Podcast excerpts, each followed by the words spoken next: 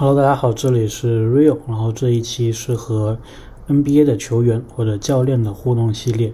那么在老鹰打完公牛的比赛之后呢，我也是有机会啊，问了公牛队的主教练比利多诺万一个问题。我首先讲一讲这场比赛赛后吧，或者赛前，因为当时啊，老鹰的麦克米兰我这访问过了，所以我当时就是想去。看看有没有机会去了解一下多罗万，去跟他互动一下。所以赛前的时候，我就是有到公牛队的这个赛前发布会，去在那里听，呃，这个发布会。当时就想问一个问题的，但是没有想到啊，就是公牛队有两个跟队的记者非常的活跃，其中一名叫 K.C. Johnson，然后据公牛的朋友、球迷朋友说，也是他们的一个爆料大神。然后另外一一名呢？记者我就不知道是谁，但是基本上就是他还有 K.C. Johnson 两个人，就是从头到尾一直主宰着和这个多诺万之间的对话，这也是让我感觉是非常不一样的。因为老鹰这一边呢，感觉，嗯，教练跟这个记者的关系啊，感觉更加的怎么说呢？更加友好一些，或者说更加那个氛围更加宽松一些。但是公牛队那边呢，就感觉可能因为他们在一个。在芝加哥这样的城市吧，感觉更，我觉得大家好像都很忙，很很在意这个时间，赶快想把事情给解决了，然后有更多的一些商业的气息吧。因为基本上多罗万在那，感觉好像就是要接受大家批评，接受大家检视的。我不确定这个跟他性格是不是有关，反正基本上就是两名芝加哥的记者就一直在狂向他砸问题，然后多罗万。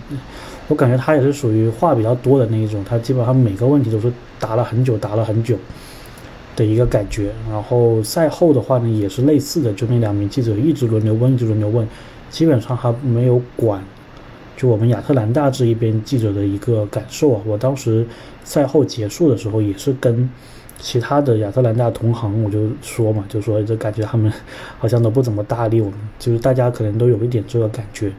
而且公牛队赛后啊，他只派了主教练来采访，其他的像一般的 NBA 的流程，他是必须要派两名球员来接受采访的。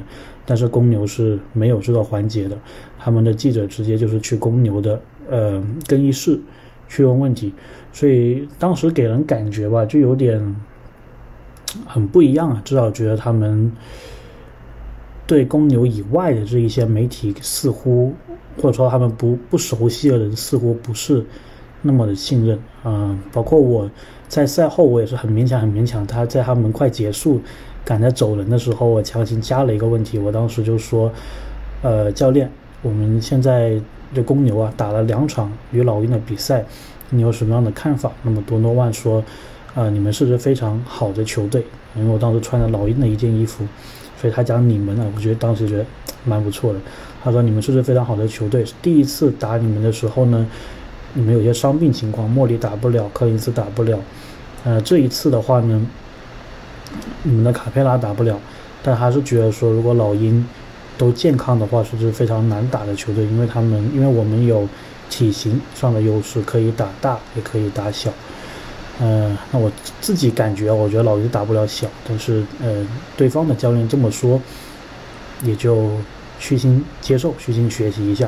总的来说啊，我是觉得，嗯，采访多诺万跟采访麦克米兰的感觉是不一样的。麦克米兰这边感觉更像是跟朋友说话吧，那么多诺万那边感觉更多的像是他处在一个工作状态，他想马上把这个发布会结束，然后特别是他不是很愿意跟他不熟的媒体去讲太多的话。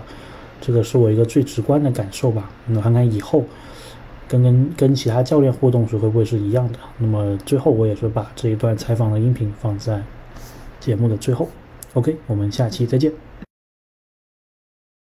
Coach, sorry. Um, yeah, you've played Atlanta twice this season. What is your overall impression about this team compared to previous seasons? Well, I mean, I think they're a very good team. Last time we played them, they had some players out. You know, Murray was out and Collins was out. And, you know, as they start to get healthy, you know, they're obviously a, a really, really good team. They've got size. They can play big. They can play small. Uh, Capella was out tonight. So um, they're a very good team. Okay, thank you. Thank you, guys.